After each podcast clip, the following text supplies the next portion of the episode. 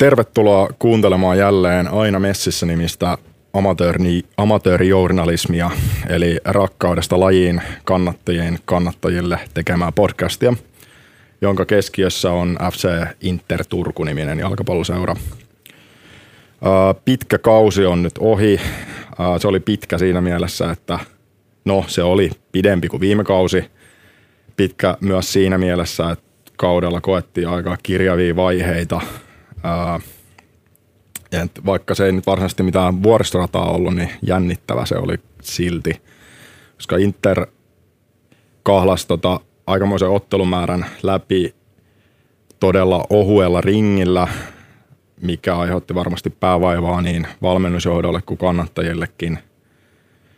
Ja siinä vaiheessa, kun näytti, että ollaan jo vähän niin kuin uppoamassa, niin joku taiko jostain Petteri Forssell-nimisen hätäpaikan ja kumivene saatiin paikattua ja pysymään pinnalla kauden loppuun asti. Ja se olikin sitten loppujen lopuksi ihan todella menestyksekäs kausi, ainakin omasta mielestäni.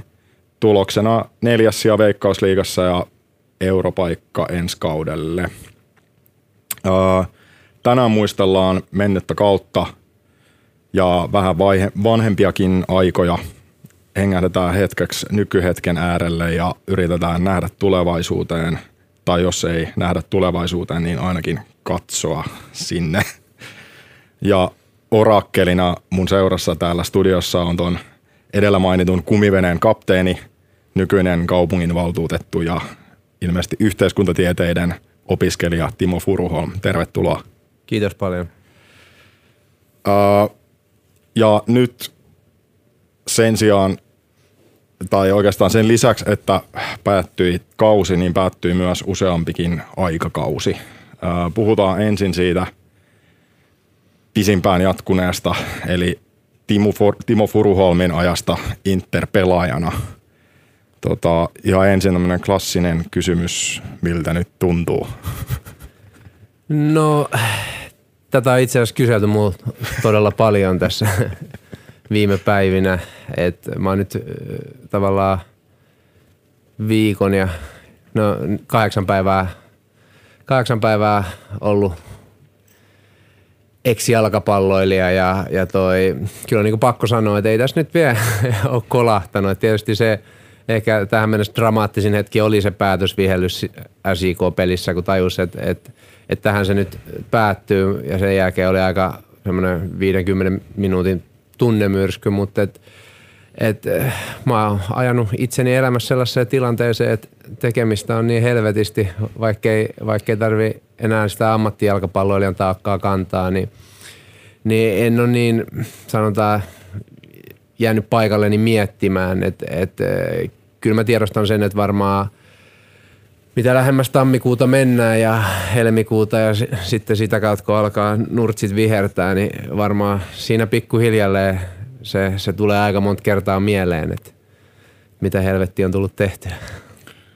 Niin, toi tota, varmaan vähän selittää tietysti osaltaan sitä lopettamispäätöstä myös, että kun sitä tekemistä alkoi olla niin paljon, että et tota, tai sanotaanko näin, että, sulla niinku, että sun, sun oli vaan niinku helppo siirtyä elämästä toiseen, koska toinen elämä oli jo niin, no ei se, ei, se, ei se kyllä helppoa siltikään ollut, että et se mitä äh, ammattiurheilu, mitä jalkapallo on niinku merkinnyt mulle, niin se, että vaikka mä oon tässä kaiken näköistä to, touhunut sen rinnalla, niin ei, ei mikään ole niinku vetänyt vertoja tai, tai puhutellut puhutellut mua samalla tavalla, että et, et se on niinku, äh, mä oon myös perheellinen mies, kaksi lasta ja välillä tuntuu, että se, se jalkapallo on ollut niin tärkeä, että et, et silläkin puolella on niinku jäänyt tärkeitä juttuja tekemättä. Et, et siinä mielessä äh, se tulee olemaan iso muutos, mutta joo, kyllähän tiesin sen, kun lähdin sit ehdolle,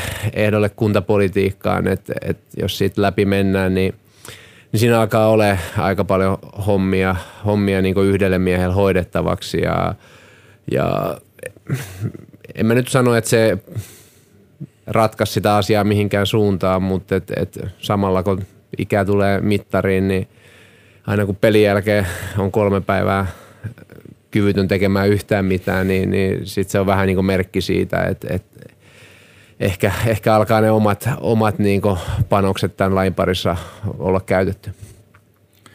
Mä tota itse varmaan samalla tavalla kuin moni muukin Interin kannattaja, niin havahduin yhtäkkiä siihen todellisuuteen, että nyt Timo Furuholm oikeasti lopettaa. Että mä luulen, että aika suuri osa meistä osasi odottaa sitä jo, jo tota tämän kauden alussa.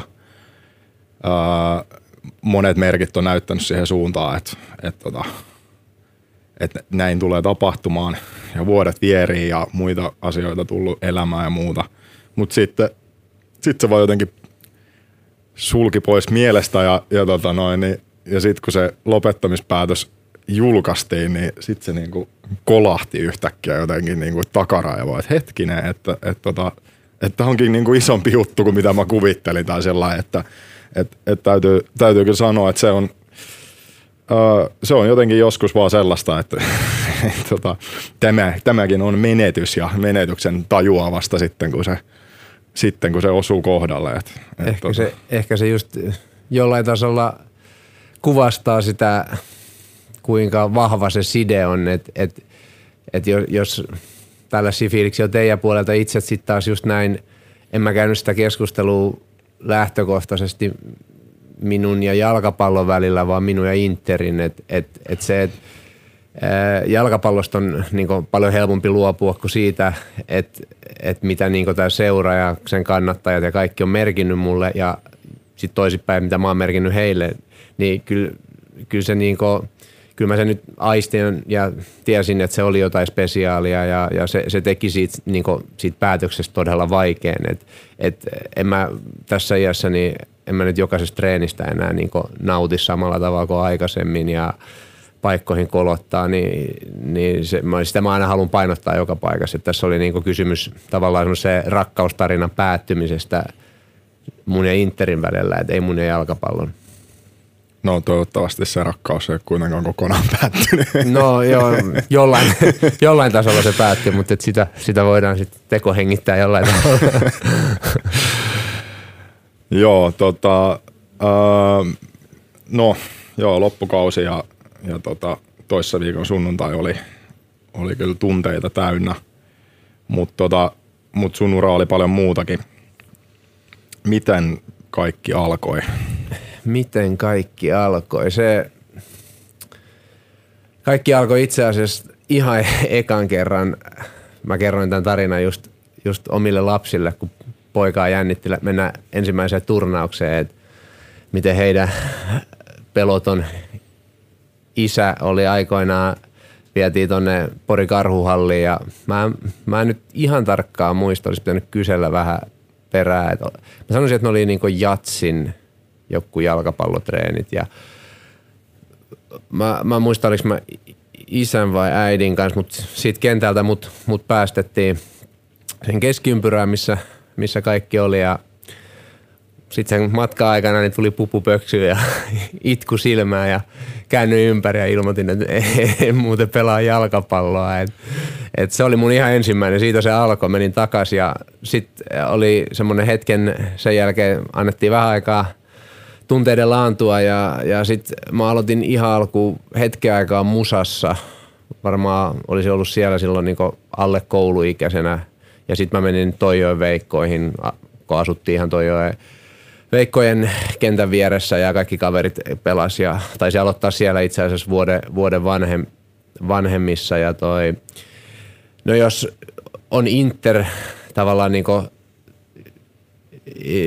merkittävä mun niinku urani ja elämäni kannalta, niin, niin samalla tavalla toi on veikot. Et, et, ää, pieni sympaattinen kaupunginosa seura ja, ja toi, eikä nyt muutenkaan silloin 90-luvulla ehkä vielä ollut semmoisia tähtitehtaita pystyssä, että et toi, et, niinku toiminta ei ollut aina niin ammattimaista, mutta mut siellä mä sain niinku, rauhassa kasvaa ja, ja toi kehittyä ja, ja oppia niin kuin tavallaan ottaa vastuuta. Että totta kai jossain vaiheessa tajusin siellä, että mä oon niin joukkueen paras pelaaja ja sitten oli jatsi ja musaa ja niillä oli aina niin ehkä pikkasen paremmat pela- pelaajat, niin sitten se niin vaati multa aina, aina tosi paljon, että me pystyttiin ne voittaa tai niiden kanssa kilpailemaan. Ja sielläkin on silloin niinku aika nuorena poikana läikky välillä ja, ja, ja niinku,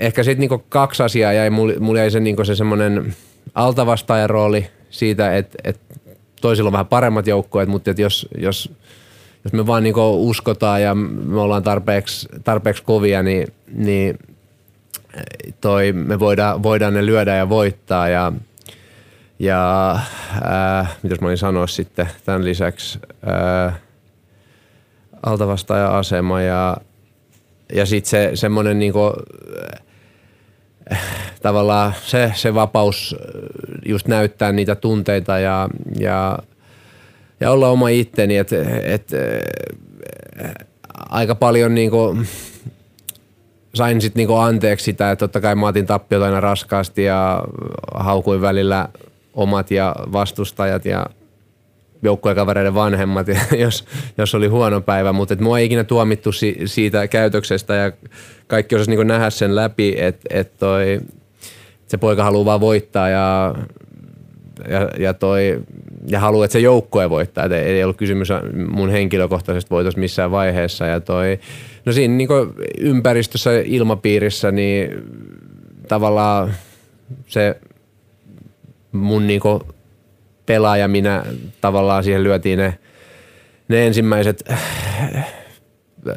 palaset vahvasti kiinni ja sen pohjalla, pohjalla alkoi sitten niin rakentua ja ja ei mä niin on sanonut joka paikassa, niin mä oon Toijo Veiko, Veiko, Veikoille todella kiitollinen monesta asiasta. Et, et siinä oli tietysti jatsia mua yritettiin houkutella, houkutella monet, monet kerrat ja toi, mä pidin vaan pääni ja mä, mä halusin olla tovemies, niin kuin mä halusin sit myöhemmin olla interimies henkeä ja vereä ja toi, ja kyllä mä pidän sitä niin merkittävänä, että mä oon miettinyt sitä monesti, että mitä jos mä olisin ollut semmoisessa erilaisessa il- ympäristössä, missä oltaisiin ehkä enemmän jaettu jaettu sitä peli, peliaikaa tai mä en olisi ehkä ollut sen joukkueen niin ykköstähti, että olisiko mun sitten vähän niin into, into voinut lopahtaa. että et toivottavasti jossain muodossa, jossain välissä niin pystyn niin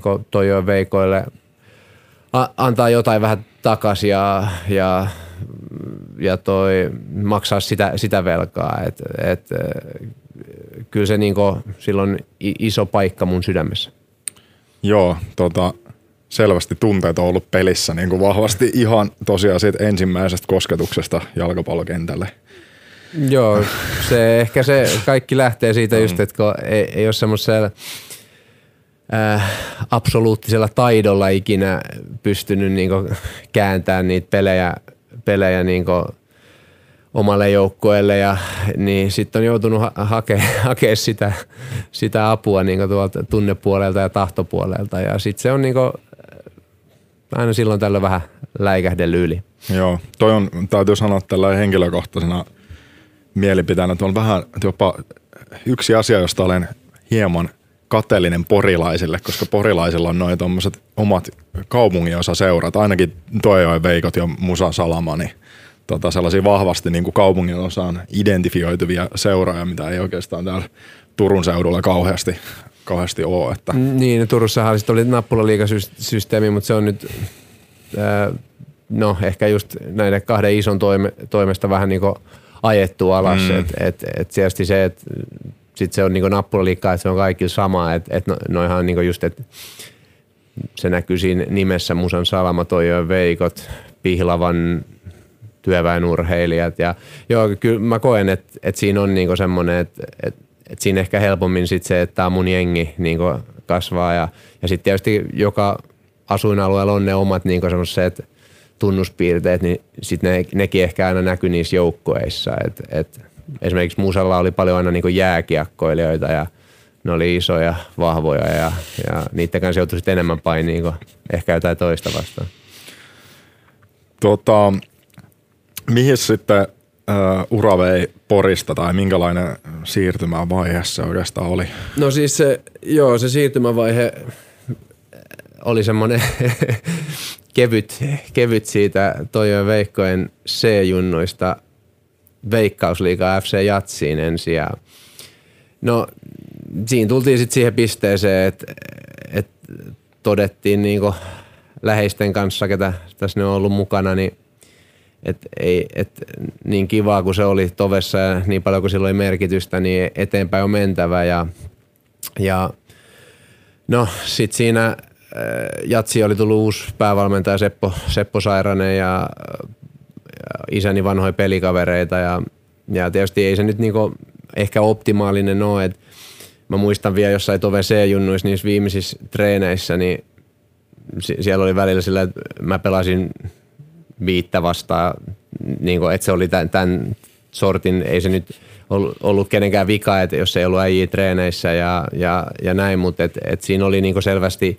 sellaiset merkit ilmassa, että et, et näin ei voi jatkua ja, ja toi, niin, niin sitten, että ei se, ei se ehkä se hyppy siitä suoraan veikkausliikaa 15-vuotiaalle pojalle, niin ei se nyt niin ihan optimaalinen ole, mutta et se, se on niin kuin, no mä muistan, kun mä menin sinne, sit se on ehkä, tämä pitää niinku selittää, että mitä FC Jats merkitsee niinku porilaisille siinä, että ne voitti 90-luvulla kaksi mestaruutta kuitenkin ja tämä oli 2000-luvun alku, että et ei siitä ollut niin kauan, vaikka seura ei enää ollut niinku voimissa samalla tavalla ja eihän mä nyt olisi koppiin päässyt, jos, jos olisi ollut vielä ne kultavuodet niinku läsnä, mutta toi, niin mä, mä oon niinku molempia mestaruuksia ollut Porin torilla juhlimassa ja sitten yhtäkkiä mä 15-vuotiaan poikan kävelen siitä. Se karhu oli pitkä suora ja, ja en, mä niinku toivoin, että mä pääsisin johonkin eri koppiin. mä menisin vaan treenaamaan. se, se, oli mulla niin iso juttu. Mä aina, mä oon ollut kuitenkin semmoinen luonteeltani kannattaja ja fani, niin, niin se oli niinku sellainen siellä oli kuitenkin niitä samoja pelaajia, ketkä oli pelannut 96 mestaruusjoukkueessa esimerkiksi. Ja ei siinä mitään, vähän kovaa kouluun jouduin ja, ja silloin ei ehkä ihan vielä pehmeät arvot ollut niin paljon läsnä tuommoisessa joukkueurheilussa, mitä nykypäivänä paljon enemmän. Et, et siinä kun 15-vuotiaana sai vähän kuulla, että oma joukkue treeneissä että meitä on yksi vähemmän kuin furkkaa meillä, niin se, siinä on, silloinkin mä harkitsin itse asiassa kerran, mä, mä ajattelin, kun oli mennyt treenit huonosti ja tullut tosi paljon paskaa niskaa, niin, niin ajattelin yksi kerta siihen, kun mutsi jätti mut siihen pihaan, että mitä, mitä jos mä vaan niin soitan coachia, että mä oon kipeä ja lähden kävelee himaa. Ja, mutta ei, ei vaan antanut luonne periksi ja meni uudestaan siinä haukuttavaksi ja ja toi, ei se mitään, sain pelata muutaman minuutin veikkausliikaa. Se nyt oli ehkä enemmän semmoista mainosta ja showta kaiken kaikkiaan, mutta et, et ihan semmoinen opettavainen kokemus. Sain treenata koko vuoden veikkausliikajoukkojen kanssa, pelata A-junnuissa ja, ja näin, niin varmasti menin pelaajana tosi todella paljon eteenpäin just siinä, että jos ei se tovessa ollut se toiminta niin ammattimaista, niin nyt oli ainakin sitten joukkojen oli lähestulkoon ammattilaisia kaikkia. Ja no, se sitten päättyi, ei nyt ehkä rumasti, mutta vähän sillä ikävästi, että et sitten alkoi uusi kausi ja Jatsi halusi, että mä jään kolmeksi, teen kolmen vuoden sopimuksen, mistä niinku, mä en nyt siinä kohtaa rahasta pelannut, mutta kysymys oli ehkä periaatteesta, että mä jäisin ilmatteeksi kolmeksi vuodeksi Jatsiin ja heillä olisi se mahdollisuus, jos mä breikkaan, niin ne voi myydä mut ja, ja se nyt sitten vähän, siinä oli, se kasvoi vähän liian isoksi jutuksi sitten silloin aikoinaan ja taisi olla teksti TVlläkin teksti TVlläkin tästä, että, että mitä kaikkea siinä tapahtuu. Ja ne on, ne on nyt unohdettu ja ei ole niin kuin mihinkään suuntaan enää mitään negatiivista. Ja, ja siirryin sitten sit musaan äh, kakkosdivariin ja, ja se oli itse asiassa niin todella hyvä siirto, että et, äh, pelasin siellä, pelasin siellä niin kaikki mahdolliset matsit, kun en ollut pelikiellossa ja voitin kakkosdivarin maalikuninkuuden. Vuosi oli 2004, joo, 2004.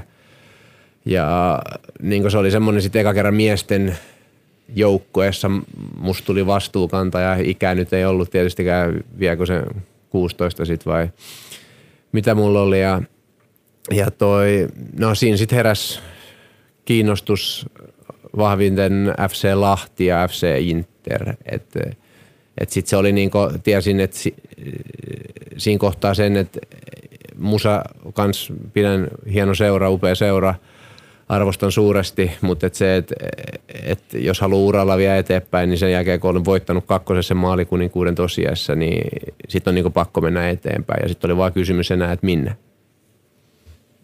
Ja muistelen niin, että et lähtenyt Lahteesta. Joo, ei. ei, että kyllä niin kuin, itse asiassa mulla oli joku semmoinen, että mun piti mennä Lahteen tutustua ja käymään, mutta mä, mä valitsin joku mökkipileet tai jotain vastaavaa. Ja, ja se ehkä kertoo siitä, että, että jollain tasolla se päätös oli sinetöitynyt. Että mä olin varmaan silloin kerran tavannut Stefan Håkansin ja jutellut hänen kanssaan ja, ja no ainakaan sillä kertaa ei pettänyt se, niin se ihmistuntemus, että, että tuli sellainen fiilis, että tuon ajan jengissä mä haluan pelata. Että, et, ei siinä tarvittu oikeastaan yksi, yksi keskustelu. Ja itse asiassa mä, mä, mä jo se asia oli jo niin pitkällä silloin musakauden lopulla, että mä tulin edustaa sitten vielä Interin VG62 ja suoraan suoraan toi, niillä oli niinku, ne karsi paikasta ykkösestä et, Olssia vastaan. Ja tarkoitus oli, silloin oli joku se sääntö, että saa siirtyä niinku ylöspäin nuori lupaava pelaaja, koska niin sit se oli niinku siirto kakkosesta ykköseen, niin se onnistui. Sitten siinä on semmoinen juttu, että me, me oli Musan kanssa kauden vikapeli Paraisilla. Ja mä olin, mulla oli yhden kortin päässä peli, pelikielto, kahden pelin pelikielto. Ja se oli se VGn kanssa sovittu, että mä pelaan kaksi viimeistä peliä ja plus ne mahdolliset karsinnat. Ja Faija soitti pari kertaa siinä ennen peliä, että sit pää kylmänä, pää kylmänä ja, ja toi, mä joo totta kai, että et, tämä on nyt tärkeä juttu, että tätä ei voi sössiä. Ja sanoisin, että oli ehkä seitsemän minuuttia pelattu paraisilla, kun mä sain sen keltaisen. Ja jos mä nyt väärin muistan, niin Matias Kestranius tai se, eikö, no en, en kyllä ihan varma, oliko Matias Kestranius siinä, mutta sitten mä tajusin, että se oli vielä joku suu, suusoitto keltainen, ja sitten mä että voi helvetti, että et, tämä nyt taas nyt yhtään niin piti, mutta joo tosissaan sitten tulin niihin tulin niihin, suoraan niihin karsintapeleihin, että on sekin nyt, että siellä oli koko joukkue – pelannut vuoden yhdessä ja sitten tulee joku porilainen junnu ilmoittaa, että no niin, että olisi kiva aloittaa. mä aloitin ne molemmat pelit, taisin siinä jälkimmäisessä sitten kuparivuodessa tehdä, tehdä vielä maalinkin ja, ja sitten siellä tutustuin näihin niin oma, äh, oman sukupolven interiläisiin ensimmäisen kerran, että et, en muista ketä kaikki siellä oli, Kiiko Sanevuorta, Mika Mäkitalo ja näin. Ja säilyttiin ykkösessä ja, ja tavallaan sit, niin samalla sit tehtiin se sopimus Interin kanssa seuraavaksi kolmeksi vuodeksi. Et, et se oli jänn, jännä aikaa sekin, että et, muistelen kyllä lämmöllä, kun asuin silloin Ho, Stefan Hokkasin alakerrassa ja, ja pelasin vähän VGn kanssa karsintapelejä. Joo, niille tuota, äh, pienenä infona, että aikoinaan Interillä on ollut tosiaan – naantalilaisen VG62 kanssa farmisopimus ja niistä ajoista nyt Timo tässä kertoi. Uh, oliko siinä sellainen juttu, että oliko se aloittanut lukion siinä vaiheessa Porissa ja se jäi sitten niinku kesken silloin? Joo, siis joo, mä olin aloittanut just lukion. Mä olin vähän aikaa kerännyt olla Poris lukiossa ja, tai voi olla, että edes vähän aikaa, en muista. Ja, niin toi, sit mä tulin Turkuun ja siirryin kyllä lukioon, mutta mut sitten siinä oli vähän semmoisia niin ongelmia sen kanssa, että mä olin muuttanut pois kotoa perheen ja kavereiden luota ja sit, et mä en sitä liikettä tehnyt sen takia, että mä tulisin Turkuun käymään lukiota. Jotta kai se nyt jälkikäteen vähän niin harmittaa, että tuli se puoli matkan varrella sössittyä, mutta et, et, ehkä sekin on ollut sitä osaa, niin osa sitä matkaa, että et sitten on niin uskaltanut tuossa iässä jo vähän niin linjata tolla tavalla ja, ja se on sitten kantanut myöhemmin uralla niiden vaikeiden hetkien yli, että et niitäkin on sitten kuitenkin riittänyt. Niin tota, ehkä tuohon aikaan myöskin se on tosiaan ollut vielä aika iso vastuu nuorelle, nuorelle miehelle, niin kuin mä tota, toivon ja oletan, että nykyään kun meillä on nämä interactionit ja muut, että pidetään paremmin huolta siitä, että, että koulut tulee käyntyä ja näin. Tota, silloin se on ollut varmaan aika pitkälti sun omalla vastuulla, että sä mm, Joo, ja sitten ei, menet. Ei ole ehkä just puuttu niinku tämmöinen internetin tuomat edut siitä, että, että voi missä tahansa milloin tahansa tehdä jotain juttuja ja palauttaa ja, mm. ja kaikki piti niin sitä aina sopii kasvotusten, että ei, ei silloin ollut semmoista kulttuuria, että opettajille oltaisiin lähetetty sähköpostia kauheasti tai soiteltukaan, että et, et se, se oli niinku hankala ja ei, ei siinä mitään, ei siihen mitään sen isompaa draamaa liittynyt, mutta sitten mä niinku, että jos piti niinku sit valita siinä, että onko edustusjoukkojen treeneissä vai koulupenkillä aamusti, niin, niin se, se oli mun ratkaisu ja ja silloin oli sitten kauaskantoisia seurauksia tavallaan.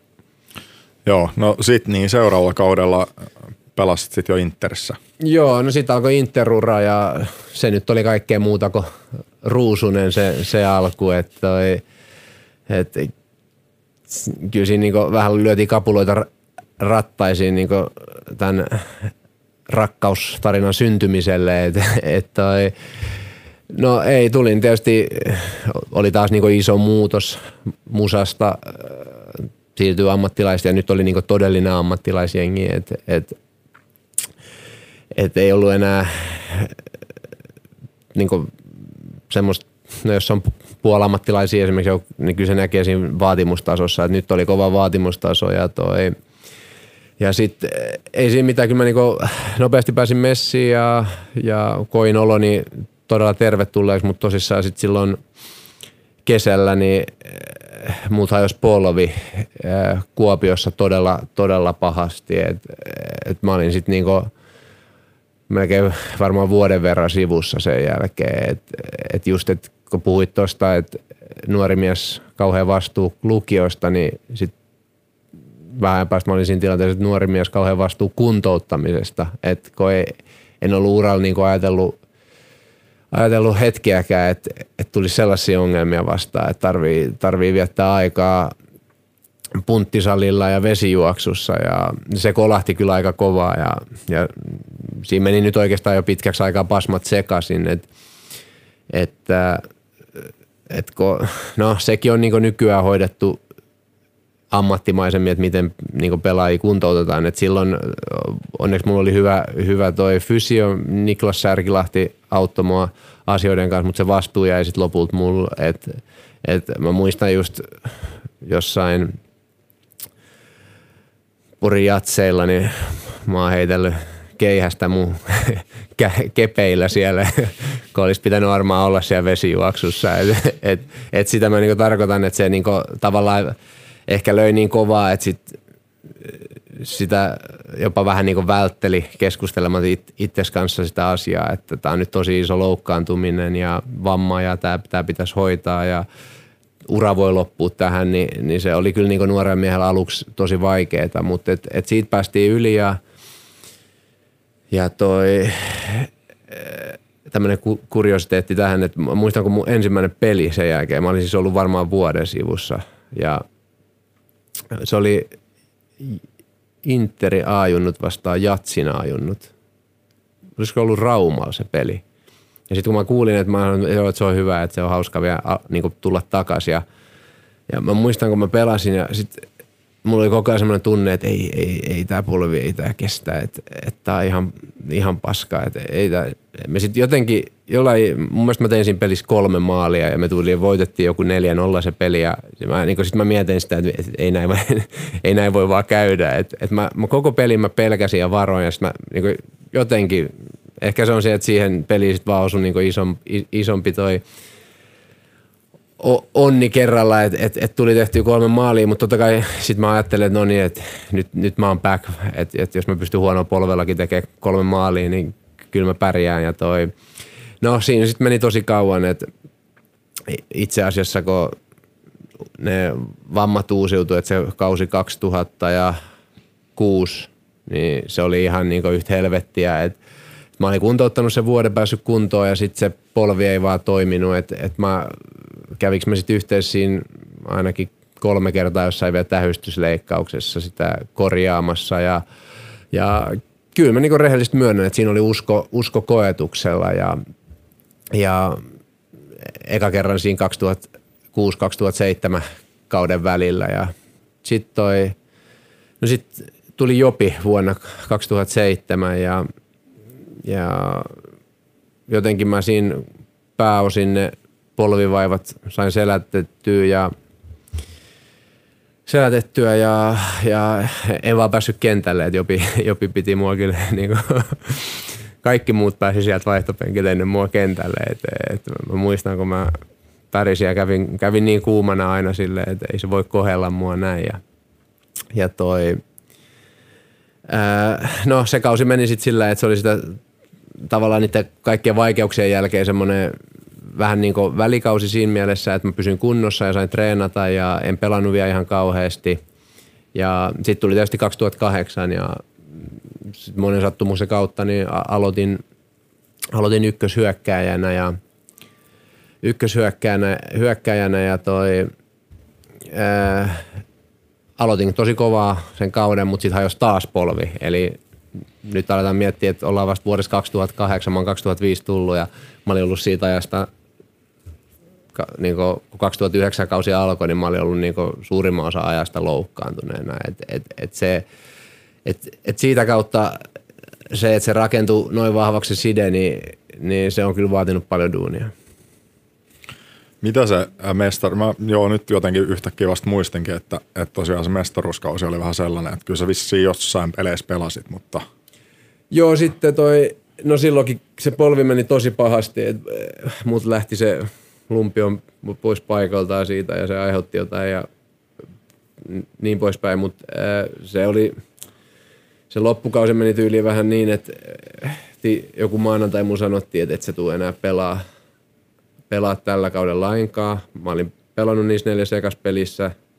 Neljännes, neljännes pelissä polvi meni ja mä olin tehnyt siinä kohtaa neljä maalia, eli kaikki meni vihdoinkin niin kuin piti, sitten se meni se polvi ja loppukaudesta mun sitten sanottiin jo, että, että ei, ei se tule kestää pelaamista, mutta sitten niin kuin ammattiurheilussa on tapana, niin joku muu loukkasi ja oltiinkin yhtä hyökkääjää vajaa ja sitten yhtäkkiä se polvi olikin kunnossa, että et kun valmentaja ei semmoinenkaan varmaan nykypäivänä ehkä menisi niin helposti läpi, että mm. sitten kun pelaaja onkin tar- enemmän tarpeellinen kuin vähän aikaa sitten, niin, niin sitten se polvi onkin yhtäkkiä kunnossa. Ja, no Jopi puhui jotenkin läp- noin fysiot sun muut ympäri ja pääsin vielä pelaamaan sitten loppukaudella, olisinko neljäs pelissä pelannut parissa avauksessa ja, ja ei se mitään, tärkeintä oli ne bileet, mitkä silloin sitten alkoi kauden jälkeen ja, ja se, että seura sai sen, mitä Stefan ansaitsee. Että harmittavasti niitä ei ole tullut enempää. Joo, flankon bileet. Kyllä. Tota, öö, jos sen nyt ihan väärin muista, niin oliko se sitten 2011 sun, ehkä voisi sanoa niin läpimurtokausi vai? Joo, mä, mä nyt oon tässä höpöttänyt vuosi kerrallaan tästä tulee kolme tunnin podcasti, niin mä, niin. mä pistän nyt vauhtiin. Joo, mä pistän vauhtiin nyt. Niin, no 2009 toi ää, oli semmoinen ensimmäinen, mä taisin tehdä 11 maalia Veikkausliikassa. Ja taas oli se hetki, että no niin, nyt kaikki skulaa 2010 maali polvivan vaivasena koko kauden sivussa, pelasin neljässä pelissä – ja mä alan itse, niin itse kyseenalaistaa, että mille helvetillä mä voi olla joku seuralegenda, kun mä oon ollut vaan lasareetissa kaikki ajan. Että et toi, et ihan kauhea sairaus, sairauskertomus menossa täällä. Mutta joo, niin sitten 2011 oli, silloin 2010 mä uin ehkä niin kuin, todella syvissä vesi, niin kuin, en ole niin pohjalla käynyt ja mä mietin ihan tosissaan, että tämä paska alkaa riittää ja sitten siitä vuosi pikakelauksen. Mä olin maalikuningas 22 maalia ja valinta Veikkausliikan pelaajaksi lähtö Saksaan. Et, äh, kyllä mä silloin mietin, että ihmeet tapahtuu ja, ja se on niinku yksi sellainen, että et mä olin niinku asennoitunut siihen kauteen, että mä voin tulla vartin lopusta, jos, jos se polvi kestää ja antaa niinku kaikkeni joukkojen jollain tapaa. Et, et, siinäkin itse asiassa Daniel Osinatsi loukkaantui alkukaudesta, jolloin sit musta tuli niinku se yk- ykkösyökkääjä, vaikka ei oltu näin ajateltu ennen kauden alkua. Ja, ja kyllä kaikille aloittaville jal- jalkapalloille on pakko sanoa, että tämä on välillä pienestä kiinni. Tota, onko nuo polvivaivat vaivannut sua sen kauden jälkeen? On ja ne, ne tulee, on tullut koko uran mukana ja tulee varmasti koko loppuelämän. Että tänään viimeksi mä olin punttisalilla ja jos vähän liian syvälle kyykkää, niin, niin ei, se, ei se polvi oikein kestä sitä. Et, et, se on ehkä yksi niistä muistoista, mikä tästä uralta myös jää. Niin, mä mietin itse tätä siltä kannalta, että mä oon niin jotenkin unohtanut noin polvivaiva-ajat ja, ja, ja jollain tavalla ajatella sillä, että et tota no, niin, se Timo vaan sitten jotenkin tuli kuntoon ja ei mitään polvivaivoja, koska ei niistä ole puhuttu mun mielestä niin tosi pitkä aikaa mitä, että sä oot oppinut vaan elämään niiden kanssa ja niin, oppinut. Niin, mä, mä oon mm. ollut pelikunnossa, että se on, mm. sitäkin on niin vaikea selittää, mutta sitä paljon kysellään, että miten, miten se on mahdollista ja mun sanottiin silloin parikypäisenä, että jos sä nyt viisi vuotta pelaat ja sitten kaksivitosena todettiin, että no kyllä se vielä kolme vuotta kestää se polvi ja, ja sitten mä lopetan uran 34-vuotiaana niin, että mä oon pelannut viimeisen kolme, no oikeastaan viimeisen viiden vuoden aikana kaikki pelit, missä valmentaja on vaan niinku pistänyt mut kentältä tai en ole ollut pelikielossa. Et, et mu, mä uskallan väittää, että mulla ei ole veikkausliikapeli jäänyt loukkaantumisen takia viimeisen viiden vuoden aikana. Voi, voi olla, että muistan väärin, mutta tämmöinen fiilis on. Joo, kyllä ainakin nyt näin viime kausien leimannut muista. Mielestäni se, että sä oot ollut siellä kentällä aika lailla koko ajan ja aika kellottanut huria minuutteja. Minuutteja siellä. Tota, mm, no, tässä on mennyt jonkun aikaa, mutta jos ei me nyt voida skipata sitä Saksaa, niin tota, Kauan tässä tota, on mennyt? ei katsota sitä. niin tota, joo, Saksa, öö, Saksa oli Saksa. Mäkin itse asiassa tuli sua joo, niin, moikkaamaan. vierailu Düsseldorfissa. Joo. joo, se oli vissi aika niitä alku Oli joo, muistasin niin, että oli aika alkuaikoja. Joo, toi, ehkä tämä on tämmöinen terapiatunti mulle tässä, kun pääsen, pääsen puhumaan ja mm. kukaan haluaa kuunnella kotona näitä mun tarinoita mun urasta. Ne on niin nähty, mutta et, niin puhutaan nyt. Tämä halpaa terapiaa toi. Ää, niin, siis Saksa, joo, sit, sit, sit mentiin ja – tosissaan reilu vuosi siitä, kun olin miettinyt sitä, että ura loppuu, niin laskeuduin Düsseldorfiin ja, ja toi alkoi niinku matka saksalaiseen jalkapalloiluun ja ja toi, no joo, siis se voidaan niputtaa se Düsseldorfin aika, että et se oli tosi vaikea se alku.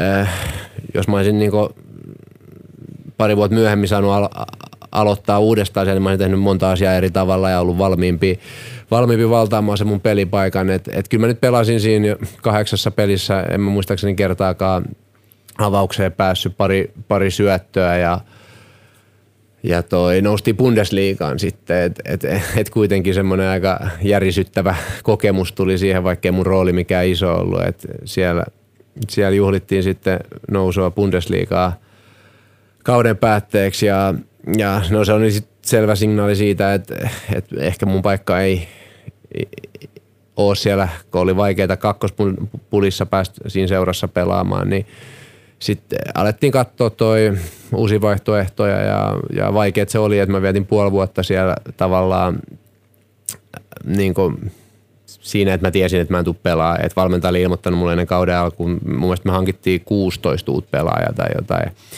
Ja mä olin vähän niin kuin eka kertaa urallinen semmoisessa koiran kopissa. Että mä muistan kerran, kun se coachi laittoi mutta sanoi, että sä jäät, niin juokset tähän ympäri kenttää, niin vaihto kenttää, mä en tiedä minkä takia. Ja sitten siinä oli semmoinen, niin että se oli alempaan se toinen kenttä ja sitten kentältä, missä mä juoksin, niin siitä saa mun valot. sitten mä, sit mä olin vaan että en, en, en, en nöyryä. Sitten mä juoksin siellä pimeässä se, se 45 minuuttia, sitten meni vielä lentokoneet yli. Se oli niinku hauskaa, että kuului aina väliin se, kun lentokone nousi tai laski ja siellä mä juoksin pimeä kentällä. Mutta sitten löytyi Halle. Mä olin eh, Suomessa lomalla ja olin menossa lentokoneeseen, mun agentti soitti ja kysyi, että meikö Halle? Tai se oli aikaisemmin mut kysynyt, että mä olin ollut tosi nihkeä. En mä niinku tiennyt sitä, että kolmonen, minkälainen paikka se on. Ja, no sit alkoi olla siinä hermot sen verran kireellä ja Düsseldorfiin mä en halunnut enää mennä takaisin. Ja siinä soitti sitten, kun mä kävelin le- lentokoneeseen ja vastasin, että joo, mennään halleen. Ja siitä sitten tuli vähän parempi tarina. Mä ymmärsin, että sä oot ollut jo jonkinmoisessa ehkä kulttipelaajan maineessakin siellä Hallessa. Joo, no se siis, mennäänkin nopeasti läpi, niin ne taisteli silloin putoamista vastaan, ne hankki mut ja itse asiassa Kristian Kojalan, ketä sitten Maarehaminas pelasi ennen ja sen jälkeen – niin ne hankki meidät silloin ja sitten siinä tuli muitakin, muutama muu hyvä hankinta ja, ja toi, olisiko mä ollut sen koko sarjan toisiksi tehokkain pelaaja silloin sitten niin kevätkierroksella ja tietysti niin maaleilla oli iso merkitys, että Halle pysyi sarjassa ja No, mulla oli sopimus Düsseldorfin kanssa, mä palasin sinne ja siellä oli coachi vaihtunut, ne oli tippunut takas kakkospuliin ja mä halusin kokeilla siellä totta kai. Niin kuin, et, ja olin todella motivoitunut kauheassa kunnossa silloin omasta mielestäni ja ei, se ei vaan sitten niinku auennut, että et se uusi coachi, niin meikä viimeinen keskustelu oli se, että se sanoi, että hänen mielestään sun kannattaisi lähteä, mutta jos sä jäät, niin hän kunnioittaa ja saat niinku mahdollisuuden, jos, jos hän niin kokee. Ja, ja toi samaan aikaan Hallessa kerättiin jotain adressia, että saataisiin furu takaisin. Ja, ja sitten se loppujen lopuksi meni siihen, että, että mä palasin sinne ja No siellä mä vietin niinku oikeasti mun niinku jalkapallourani, niinku puhutaan, että pelaa Saksassa, niin siinä mielessä niinku merkittävimmät vuodet, että et mä pelasin säännöllisesti, äh, säännöllisesti ja tein maaleja, taisi tulla 12 maalia molemmille sit siitä seuraavilla kausilla ja oli joukkueen paras maalintekijä ja ja no ei sielläkin ta- sattu ja tapahtu, että et ei se aina vaikka olin kannattajien suosikki, niin kyllä mä olin sitten myös inhokki, että et toi, et paljon sattui ja se sitten loppu, loppu silloin, sitten olisi se kausi 2016, että no se, niin se päättyi oikeastaan loukkaantumisiin, että mulla oli häpyluu tulehtunut ja se on todella, todella niin hankala, hankala vamma ja – mä yritin kaikilla tavoin sitä kuntouttaa. Mä muistan, kun mä olin jossain Etelä-Saksassa jossain yksityislääkärillä ja se piikitti muuhun jotain ja yritti niinku saada sitä kipua pois, mutta ei se lähtenyt. Ja sitten kun mä sain sen kohtalaiseen kuntoon, niin Halles oli coachi vaihtunut ja, ja sen kanssa ei tultu toimeen ja sitten piti miettiä, että mitä seuraavaksi. Ja monen mutkan kautta, niin, niin oli aika sitten palata kotiin. Joo, sitten tuli Interiin. Uh, nyt, nyt tämmöisenä kysymyksenä, minkälaiseen Interiin sä tulit silloin, jos vertaa vaikka sitä Interiin, missä sä nyt lopetit? no siis mä en ikinä niinku, mä oon pelannut eri jengeissä, mä aina niinku henkeä ja veren on joukkuekavereiden puolella ja puolustan niitä ja yhdessä ollaan kentällä ja, ja näin. Ja si, siinä oli niin monta juttua, mitä, mikä ei toiminut.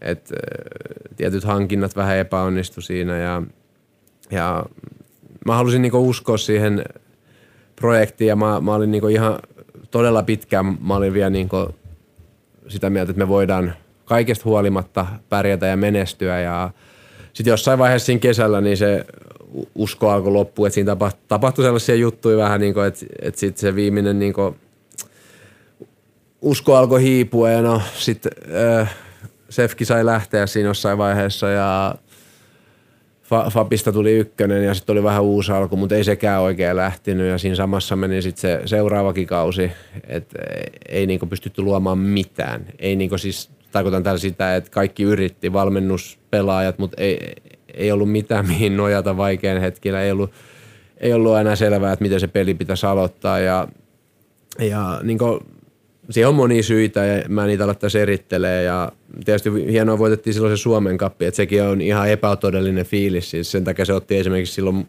iski mua niin kovaa sydämeen, että sen kaiken kahlaamisen jälkeen, mitä siinä oli ollut, niin yhtäkkiä me voitetaan HJK Suomen kapin finaalissa vieraissa 1-0 sille, että me vaan niin puolustettiin mm. käytännössä. Et, et se on niin yksi, yksi hienoimpia päiviä, mitä mä oon jalkapallourallani kokenut. Ei ainoastaan sen voiton takia, vaan otetaan se konteksti, missä siitä tuli. Ja, ja toi, no, siitäkin kaudesta selvittiin ja sitten koitti se seesteisyyden aika, kun viikon mies saapui paikalle ja otti, otti niin seura haltuun. Joo, täytyy myös sanoa tuosta tota, ehkä niin tässä oman Inter-kannattaja uran aikana myöskin toi kapin voitto silloin hoikoot vastaan. Ja, et se on niinku, et on, on, on, myös yksi mestaruus plakkarissa, mutta mestaruus aina jotenkin tai aina, se ainut mestaruus. No, se, oli, se, on niinku, se, se, kausihan oli yhtä semmoista niinku voitosta voittoa, mutta et, mm. mut silloin kun se, sä voitat jonkun mestaruuden tuollaisessa tilanteessa, missä on niinku hakattu päätä seinää oikeastaan vuosia, niin tota, Mun mielestä me oltiin saman viikon maanantaina tyyliin hävitty Kuopios joku 5-0 tai 5-1. Ja meillä oli kauheat kriisipalaverit ja ehkä sitten jossain vaiheessa mä voin selittää, mitä kaikkea sillä viikolla tapahtui ennen sitä Suomen Cupin mutta nyt, nyt, on, nyt on vielä liian vähän aikaa, että ei ole asiakirjat julkisia, mutta et, et siinä oli kyllä semmoista, semmoista sähläystä ja jonkun sortin pientä valtataistelua, mutta et loppui hyvin kaikki hyvin, että et toi nostettiin pyttyä ja tosissaan niin kuin sanoit, niin siinä tilanteessa niin se on niin kuin moninkertainen se, se fiilis. Että kun, e, en mä nyt voisi väittää, että mä silloin viikon alussa ajattelin, että, että meillä olisi kauhean iso chanssi. Mm. Siinä venyttiin kyllä silloin. Joo, no mutta sitä voikin ehkä pitää tietynlaisena käännekohtana ja tästä päästäänkin siihen toiseen aikakauteen, joka päättyi nyt. Öö, tuohon SIK-peliin. Eli tota, Jose Ribeiro ää, lopetti Interin päävalmentajana. Tällä hetkellä ei tiedetä, missä hän jatkaa vielä, mutta, tota, mutta, mutta ei ainakaan Interissä. Mitä, mitä mieltä olet Jose Ribeirosta?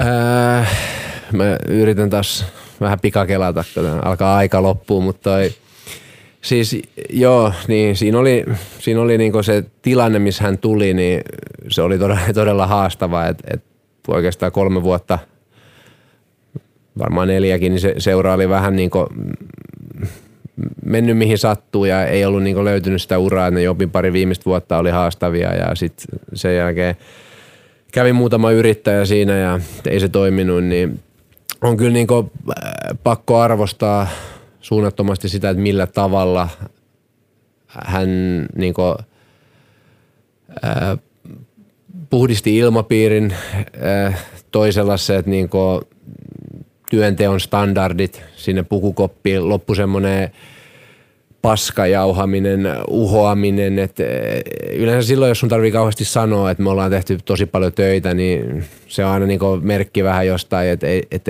et onko nyt tehty sit niinku oikeita. Et totta kai voi tehdä paljon töitä, mutta tehdäänkö oikeita asioita. Et, et, et se niinku muuttui ihan täysin se, se touhu ja, siis, ja osa tätä ilmapiirin puhdistusta oli myös se, että, että Jose oli tosi skeptinen, että ottaako se mua mukaan. Ja siitä jouduttiin käymään silloin niinku pitkät keskustelut. Mä halusin tavata Jose ja käytiin läpi vähän meidän ajatuksia, että meillä oli vähän yhteistä historiaa siinä pelitimmelyksessä aikoinaan. Itse asiassa varmaan olisi ollut kapin finaali, just tämä, mikä me voitettiin, niin Jose oli silloin vielä HIK-joukoissa ja ja se erehti jotain mulle sanoa ja, ja annoin sitten sen kuulla kunnian, että et, en tiedä, kyselin, että mikä huoltaja sieltä huutelee mulle ja, ja jotain. En muista, miten se tarina meni, mutta se, me puhuttiin ja se, se, se oli hienoa. Sitten näki jo, että miten niin tosissaan se on tämän projektin kanssa, että jokainen, jokainen pala. Se tiesi, että, että mulla on niin asema täällä seurassa ja se halusi olla niinku varma siitä, että et, et se ei tule niinku sen joukkueen menestymisen este. Ja sitten se ymmärsi, että se mitä se oli kuullut tai mitä se oli nähnyt kentällä, niin se ei ole niinku se, se mi, mi, mihin kannattaa nojata. Ja ja no siitä se sitten alkoi ja tietysti mun on pakko sanoa, että Jose ja hänen staffi tekemä työ niin oli upeeta ja, ja toi, se niin piti sisällään kaikki tämmöisen valmennuksen tärkeät nyanssit, eh, niin just esimerkiksi ihmisjohtaminen siirtyi tässä seurasi ihan e-, e-, eri tasolle, mutta et, et tietyllä tavalla niin, äh, niin siitä jäi paha maku, niin että et se oli se eka kausi, kun kaikki alkoi, se vähän nopeasti kerättiin jengi, saatiin Filippi siinä ja, ja jäätiin niin lähelle, hmm. niin kuin, tai päästiin niin lähelle sitä mestaruutta ja, ja sitten siinä kohtaa olisi toivonut, että Jose ja staffi olisi saanut vähän vielä niin enemmän tukea, mutta tietysti seura oli linjannut, että, että, että rahaa on mennyt viime vuosina liikaa, mikä on ihan ymmärrettävää, niin mm. että et, et siinä oli vähän hulluja vuosia, hulluja vuosia silloin, kun palasin ja, ja näin, niin, niin sitten se oli niin se tavallaan se, että et sitten se ekan vuoden jälkeen, niin se tavallaan oli semmoista niin laskettelua, että et, et ehkä Hose ja staffi ei saanut sitä tukea resursseja, taloudellista tukea, minkä he olisi ansainnut sen ekakauden näytöillä. Mm. Ja, ja sen takia niin vaikka tämä ilmapiiri, mistä tässä on toimittu kolme vuotta, niin kyllä niin viimeiset kaksi vuotta, sitten tuli vielä korona siihen päälle ja paljon muita kysymyksiä, niin, niin oli niin tosi rankkoja, että, että meillä oli edelleen, juttelin hänen kanssaan tietysti paljon, niin meillä oli koko ajan ajatus, että me,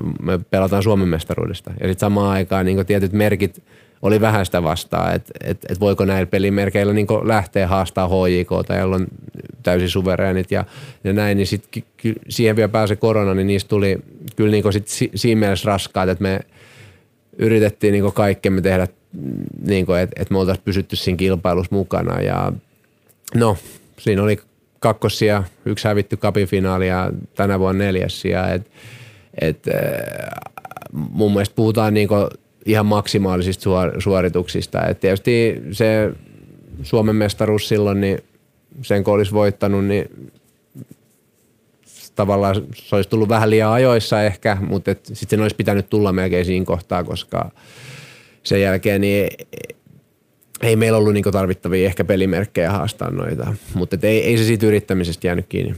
Mm, ja tässä on kyllä kieltämättä. Tuntuu, että on hyvin nopeasti yhtäkkiä tämä todellisuus alkanut näyttää siltä, että niinku kupse ja hoiko on jotenkin jossain ihan omassa kastissaan, mutta et eihän se niinku vielä pari vuotta sitten ollut, ollut näin selvää, että et tota, no, toivotaan, että tämäkin on vain väliaikaista, mutta, mutta tota, mitä sä luulet, niinku, mitä esimerkiksi ensi kaudella, että lähdetäänkö me siitä taas, että hoiko voittaa ja kupsi ehkä haastaa ja niinku, muut. Niin, no mutta tähän just mun mielestä se on aina hyvä muistaa, että kun alkaa uusi projekti, niin, niin siinä on tosi monta kysymysmerkkiä, että ei, ei ole sellaista, joskus ne niin natsaa niin kuin ehkä meillä silloin ekalla kaudella, että okei meillä oli kyllä silloin tosi vahva jouk- joukko, ja kun miettii, että, että siellä joku Alpion Ademi ei mahtunut edes kentälle, mm. niin kuin, ja sitten seuraavalla kaudella se pelasi Veikkausliikan läpi Maaria Haminassa, että et, et, totta kai mä niinku, äh, toivon, että löytyy, valmentaja löytyy jo, vaikuttaa to, niin kaikin puoli hyvältä, että se on tietysti sitten eri, eri, eri, että miten asiat menee, että siinä on aina tämmöinen kulttuuri, kulttuurisokki oli hyvä, että se kakkosvalmentajaksi hankettiin se Munos, koska hän on ollut Suomessa, niin siinä pystytään – tiettyjä, tiettyjä ansoja sit niinku ehkä kiertämään, että et ei ihan nollasta lähetä, mutta et se, tässä on niinku pelaajista, josta suuri osa lähtee, meitä kokeneempia pelaajia lopetti pari ja, ja äh, muutamia muita tämmöisiä avauksen miehiä siirtyy jonnekin muualle ja, ja nyt se on niinku kysymys siitä, että, että nyt seuran pitää niinku onnistua monissa rekryissä ja, ja toi, ei se, en, en, en mä nyt ensi kaudesta vielä osaa tässä vaiheessa ainakaan tällä, tämänhetkisessä tilanteessa ajatella, että Inter välttämättä olisi haastamassa kupsia ja HJKta, mutta et, et sit asia tietysti pitää arvioida uudestaan helmikuussa, kun joukko on lopullisesti koossa. Et, et toi, et et toi, to, toivo, niin toivotan tosi paljon on, onnea tähän uuteen projektiin ja, ja toivottavasti saadaan niin Riverolle eh, tai Riveron niin tämä perintö jatkuu tästä sitten niin herra Crown ää, käsissä eteenpäin. Et, et, et totta kai tulee vaikeaa, mutta mut kyllä mä näen, että kaikki mahdollisuudet on siihen, että Inter tulee olemaan kärkikahinoissa ensi vuonna. Joo, tosiaan äh, tästä oli jo huhua pidemmän aikaa sitten ja nyt tuli varmistus, että, että tota, nyt on kaksi plus yksi vuotinen sopimus solmittu äh, Miguel Graun kanssa, joka tulee tosiaan tuolta Valensian seudulta ja on ollut Valencia mu- muun muassa valmentajana aikaisemmin, mutta ei, ei suinkaan ykkösvalmentajana, että siellä junnu, junnuissa ja sitten myös tuolla Kyproksella Pafosissa ja, ja muualla ollut kuitenkin aika nuori valmentajaksi, jos sä oot 34 ja hän on 37, niin se on pari vuotta. Eli mäkin voi kolme vuoden päästä sitten. No niin, kyllä. Tollaset kannukset tietty pitää hommata ensin. voi lähteä. Mutta joo, tota, ää, tietysti ihan niinku aika lupaavalta vaikuttaa. Ja, ja kuten niinku Jose Riverankin kohdalla nähtiin, niin eihän, niin, kyllähän aika tuntemattomana tänne tuli. Et si, sitä mä oon niinku ihmetellyt, että, että miten tollanen, niinku, että oliko hän jotenkin hiomaton ti, timantti vai oliko, hän oli vaan niinku, että kuka, eikö kukaan niinku tajunnut tai nähnyt, että minkälainen tota, No joo, tässä on ehkä just, en, mä en tiedä mitä kaikkea niinku ulospäin tulee niinku tietoa, mutta et kyllä, kyllä hänellä oli semmoinen niinku maine silloin, hän oli ollut itse asiassa Sefki 2 PKssa, sitten sit se oli, hän, silloin Rive oli hoikossa ton Lehkosuon kakkonen niin kyllä siitä oli semmoisia huhuja liikkuu, että, että, että se on niin kovan luokan tekijä siellä taustalla. Mutta sitten siitä oli tosi paljon niin kysymysmerkkejä, että voiko hän olla ykkösvalmentaja. Et, et se, se oli se, niin se tavallaan se ää, epäilys hänen suhteen, että et pystyykö hän olemaan niin joukkojen ja ehdottomasti pystyy. Et, et, et toi, et, Mutta just, että niin Mikuel Kraule, niin tietysti Rive, Hose oli ollut siinä kohtaa jo monta vuotta Suomessa – niin sehän helpotti. Se tiesi, ketä pelaajia se haluaa, se tiesi, mitä se voi vaatia tuolta. Että se oli esimerkiksi hoikossa ollut aina skautannut vastustajan, eli se oli katsonut lukemattomia tunteja vastustajien, vastustajien videolta, niin se tiesi kaikki pelaajat. Ja siitä oli tietysti sitä apua, kun hän oli tämä päävalmentaja, piti otteluita lähestyä, että et, et Mikuel Grau tulee niin varmasti jossain Valensiassa, niin siellä on punaviinilasi pöydällä ja läppäri auki ja pyörii, pyörii viime kauden pelit ja en epäile hetkeenkään, että heillä on niin hurja toi, toi työmoraali, mutta et, et kyllä moni, moni asia pitää natsata, että niin et ne hommat lähtee tosi hyvin liikkeelle. Joo, aika, aika erilaisesta lähtökohdista. Lähtökohdista lähdetään ensi kauteen, uh, mutta tota, ilmeisesti se tosiaan samalla, niin samalla tota hänen taustatiimiä, valmennustiimiä on kasattu ja sieltä tota, Savi. Eikö sä lausu sen nimen? Havi. Havi. Mikä sukunimi on? Uh, Kala, Kalabuik, uh, joka tota noin, niin, joo, uh, on fyysiseen valmennukseen erikoistunut ja, ja sitten tosiaan Ramiro Munos, uh, kakkosvalmentaja – Eli, eli lisää porukkaa tulee ja, ja tässä on nyt ehkä sellaista mun mielestä niin kuin, kuitenkin näyttää hyvältä, että, että liikkeitä tapahtuu ja, ja tota, ollaan kuitenkin vasta tilanteessa, että, että tota, kausi päättyi niin kuin Joo, joo ei, ei, mä niin kuin, semmoinen turha draama, niin se on niin kuin, ei siihen kannata lähteä ja ja mä oon, totta kai mä oon keskustellut seuran kanssa, että ennen kuin lukitsin mun päätöksen, niin totta kai mä haluaisin tietää, että mitä tulevaisuudessa tapahtuu. Ja, ja signaali on ollut koko ajan vahva, että, että ei, ei täällä nyt niinku, ei täällä olla lopettelee toimintaa päinvastoin, että edelleen niinku mm. on, on, tavoitteita, ollaan kunnianhimoisia ja, ja kyllä niinku nämä rekryt niinku antaa semmoista osviittaa, että, että asia on näin, että, että, että nyt tarvitaan vaan niitä, sit, niitä pelaajia, että nekin on kuitenkin kohtalaisen tärkeä tekijä siinä, jos haluaa menestyä. Joo, vaikuttaa kyllä tosiaan, että, että seurassa halutaan jatkaa siitä, mihin, mihin Rivero aikana jäätiin ja, ja tota on, on myöskin ymmärrettävää, että Rivero itse haluaa jatkaa, jatkaa koska niin kuin sä sanoit, niin että niitä niit, niin kuin, ihan niitä nappuloita ei ollut, ollut kasassa, mitkä olisi halunnut, niin tota, se on ymmärrettävää. Tuossa sopimustilanteesta voidaan tässä nopeasti lukasta se läpi, niin Hämäläisen Juuso jatkaa, mutta hänellä on joku harmillinen loukkaantuminen nyt sitten mahdollisesti ensi kesää asti menee sitä hoidellessa. Sitten siellä on Heinonen, Hyvärinen, Aarsalo, Mahuta, Noa Nurmi jatkaa, Kantola, Paananen, Mastokangas, Ojala, Tamminen, Yrjäs ja, ja tuota Benjamin Chelman jatkaa ensi kesää asti, että soppareita on toki tuossa, mutta aika monia nuoria pelaajia, jotka varmaan vielä ensi kaudella ehkä jotakin lainapestä ja katsotaan sitten, että, että, että saataisiin lisää kovia pelejä alle. Et ihan tossa ei nyt vielä ole tota avaus.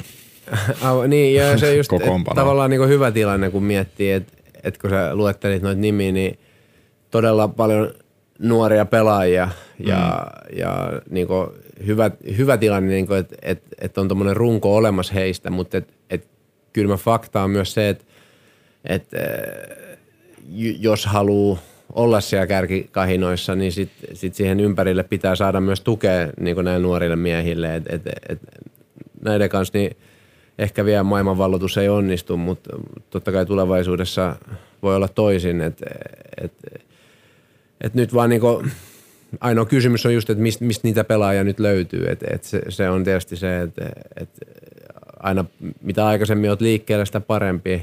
Et toiset on nyt tässä kohtaa julkistaa niitä uusia pelaajasopimuksia, mitä kauden aikana on tehty. Et, et toivotaan, että alkaa myös tuolta me, meidän, voiko sanoa nyt meidän toimistolta, niin tipahtelemaan myös jotain tietoja kohta puolin. Voi sanoa meidän, toivottavasti myös jatkossa aina.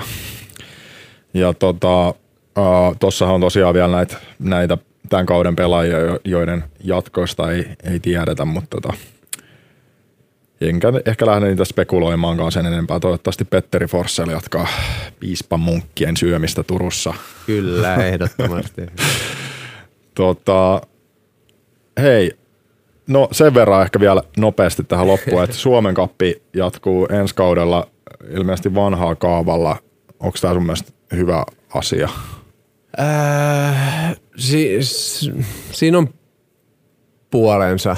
Et, mä sanon, että mä oon sitä mieltä, että noin nuoremmille pelaajille esimerkiksi se on hyvä juttu. Et itse tykkäsin siitä, että ei tarvinnut pelata treenipelejä enää. Niin kuin, ne, ne, yllättävän vähän niin kuin motivoi kun on näin paljon kilometrejä takana. Et, et tavallaan se oli kiva aloittaa heti, heti niin kuin peleillä, millä oli merkitystä. Se tuotti niin haasteessa sit sille Suomen kapille, että se kuihtui olemattomaksi, että et puuttu ne alemman divareiden joukkueet sieltä täysin. Sitten se oli oikeastaan niin Veikkausliiga ykkönen, muutama mm. kakkosen jengi, jotka siitä pelasi. Et, et siinä mielessä se tarvittiin se muutos, että Tämä on kyllä semmoinen, että tämä menee aika 50-50, että et siinä on sitten se, että kun sitä pelataan kesällä, niin se tuo kuormaa sinne. Että just kun tässä itse asiassa aloitit sillä, niin muist, muistelen sitä, kun pelattiin täällä europeliä sillä, että meillä oli 14 pelaajaa treeneissä päivää ennen ja sitten penkillä oli yksi äijä, joka ei ollut ikinä ollut edes meidän treeneissä. Että otettiin junnuista vaan istu, niin, niin, niin tässä mielessä just, että että kaikki niin armo, varsinkin noille jengeille, jotka haluaa e-, Euroopassa perä, pelata ja pärjätä, niin, niin sit siinä mielessä on ollut hyvä, että se kappi on ollut pois alta, mutta et, et, eh, kyllä meissä kaikissa varmaan elää semmoinen semmoinen tyyppi, joka haluaa nähdä sen, kun Inter matkustaa johonkin Ilomantsiin pelaamaan ja jotain nelosdivariengiä vastaan ja eh, makkara paistuu siellä lähellä kentän reunaa ja, ja sitten lopulta Inter voittaa 7-0, mutta kaikilla on kivaa. Et, et, et kyllä semmoinen pieni kupromantiikka, kyllä siitä pitää kans ottaa fiilistä ja unelmoida, mutta et, et, et niinku vaikea juttu, en, en oikein osaa linjata suuntaan tai toiseen. Joo, nyt toi on, toi on totta, että, että kappi on kuitenkin jalkapallo semmoinen niin yksi peruselementti ja, ja tota, siihen liittyy romanttisia tunteita ja erityisesti ehkä kannattajien puolesta, niin se tietysti, että siellä pelataan tuolla perinteisellä tavalla, niin se on, on hienoa. Ää, nyt siitä voi tuoda mukanaan, nyt sitten on huhuiltu, että Liiga Cup saattaisi tehdä paluun alkukauden tämmöisenä turnauksena. Että kuten sanoit, niin sitten tulee jotakin muita harkkamatseja. Niin, sitä, se pitäisi jotenkin onnistua sitten motivoimaan, koska se on vähän niin kuin, että et mikä siinä on se sitten, että totta kai jo aina kun on joku kaavio ja turnausmuoto, niin se ammattilaiset alkaa pelaa vähän enemmän kuin pelkki, pelkissä treenipeleissä, mutta et, et jo, jonkun niin pähkinän siihen, en mä sitten tiedä, että olisiko mahdollisuus kerätä vaikka joku rahapotti, joka sitten jaettaisiin pelaajien kesken, niin sekin auttaisi niin ajattelen niin pelien tasoa, niin mm. se, se voisi sitä, sitä nostaa. Et, et itse voit kerran liikakapin voittaneena, sehän oli silloin seura ihan ensimmäinen kannus oli 2008 ja, ja toi, kyllä sitäkin juhlittiin silloin kun mestaruutta, että et, et, et, et, et, et nyt ala liikaa vähättelee liikakappia. Joo, no mutta tästä, tästä saadaan varmaan tota lisätietoja tulevaisuudessa, koska tämä oli vasta ihan puhdas huhu ja huhut varmasti käy kuumana nyt sit jatkossa muutenkin. Tota, koska meillä nyt ei ole ihan hirveän paljon mahdollista enää tän enempää spekuloida tota tulevaa kautta, että sä nyt aika hyvin sanoitkin jo tosta, että mistä, mistä tässä niinku lähdetään ja, ja tota, toivon, että uusi valmentaja saa työrauhan, koska sitä tuossa nyt varmasti ainakin tarvitaan. Joo, työrauha ja niin paljon tukea kuin on mahdollista ja sama koskee uusia pelaajia. Et, et, et, et se, sieltä on nyt niinku kopista sanotaan jo viime vuosien aikana hiljalleen poistunut paljon persoonia ja siellä on niinku semmoinen tyhjiö tavallaan ja nyt sitä pitää täyttää, että tavallaan se kaikki tuki, mitä, mitä valmentajat ja pelaajat saa, niin se auttaa niitä niin sitä tyhjiöä täyttämään ja, ja sitä tarvitaan, että, että itse aion olla hengessä mukana täysin rinnoin, että, että toi, toi uskon, uskon siihen, että, toi, että tavalla tai toisella tämä lähtee tässä, mutta et ei nyt vielä tammikuussa heitetä kirvestä kaivoa, jos ei kaikki näytä täydelliseltä. Juuri näin. Tota, kiitoksia todella paljon, että pääsit tänne vieraaksi. Mulla on yksi jokerikysymys vielä. Ää, ei liity jalkapalloon ollenkaan, mutta liittyy suhun. Ää, nyt sä oot lähtenyt kuntapolitiikkaan mukaan, niin kiinnostaako sua eduskunta? No Joo, siis kyllä se nyt kiinnostaa totta kai. Lähin tähän vähän silleen spontaanisti kuntapolitiikkaan ja nyt kun tässä on vähän aikaa ollut mukana, niin totta kai olen vielä aloittelija monella mielellä, että et, et, et, vaikea sanoa, että mihin tämä tästä kehittyy, mutta et kyllä mä tiedostan, että sellaiset, sellaiset vaalit sieltä kovaa vauhtia tulee ja, ja miksei, aina kannattaa elämässä yrittää, että tässä on matkan varrella hävitty ja epäonnistuttu niin monta kertaa, että ei se sitten loppujen lopuksi kauheasti haittaa. No niin, tämä oli mielenkiintoista ja hyvä kuulla, että politiikka kiinnostaa. Tota, erittäin paljon kiitoksia, erittäin paljon kiitoksia myös kaikille Aina Messissä podcastin kuuntelijoille ja tekijöille. Ää, voisin tässä luetella heidät vielä kerran. Julius on täällä monitoroimassa ään, ääntä Uh, tällä kertaa ei saatu muita mukaan, mutta meidän mukana on ollut tällä kaudella myös Niko toisena äänenä täällä ja, ja, tota, ja sitten vielä pienet golf-taputukset tai ehkä vähän raikuvammat taputukset oikeastaan Sami Wiklundille, jota ilman tätä podcastia ei edes olisi olemassa. Hyvä Vikke! Ja Ollille myös. Ah, kiitos. ja Ollille ja. Joo, uh, kiitos kaikille ja tota, sen pituinen se. Jatketaan ehkä ensi kaudella. Totta kai jatketaan. Aina Kyllä. messissä. Aina messissä.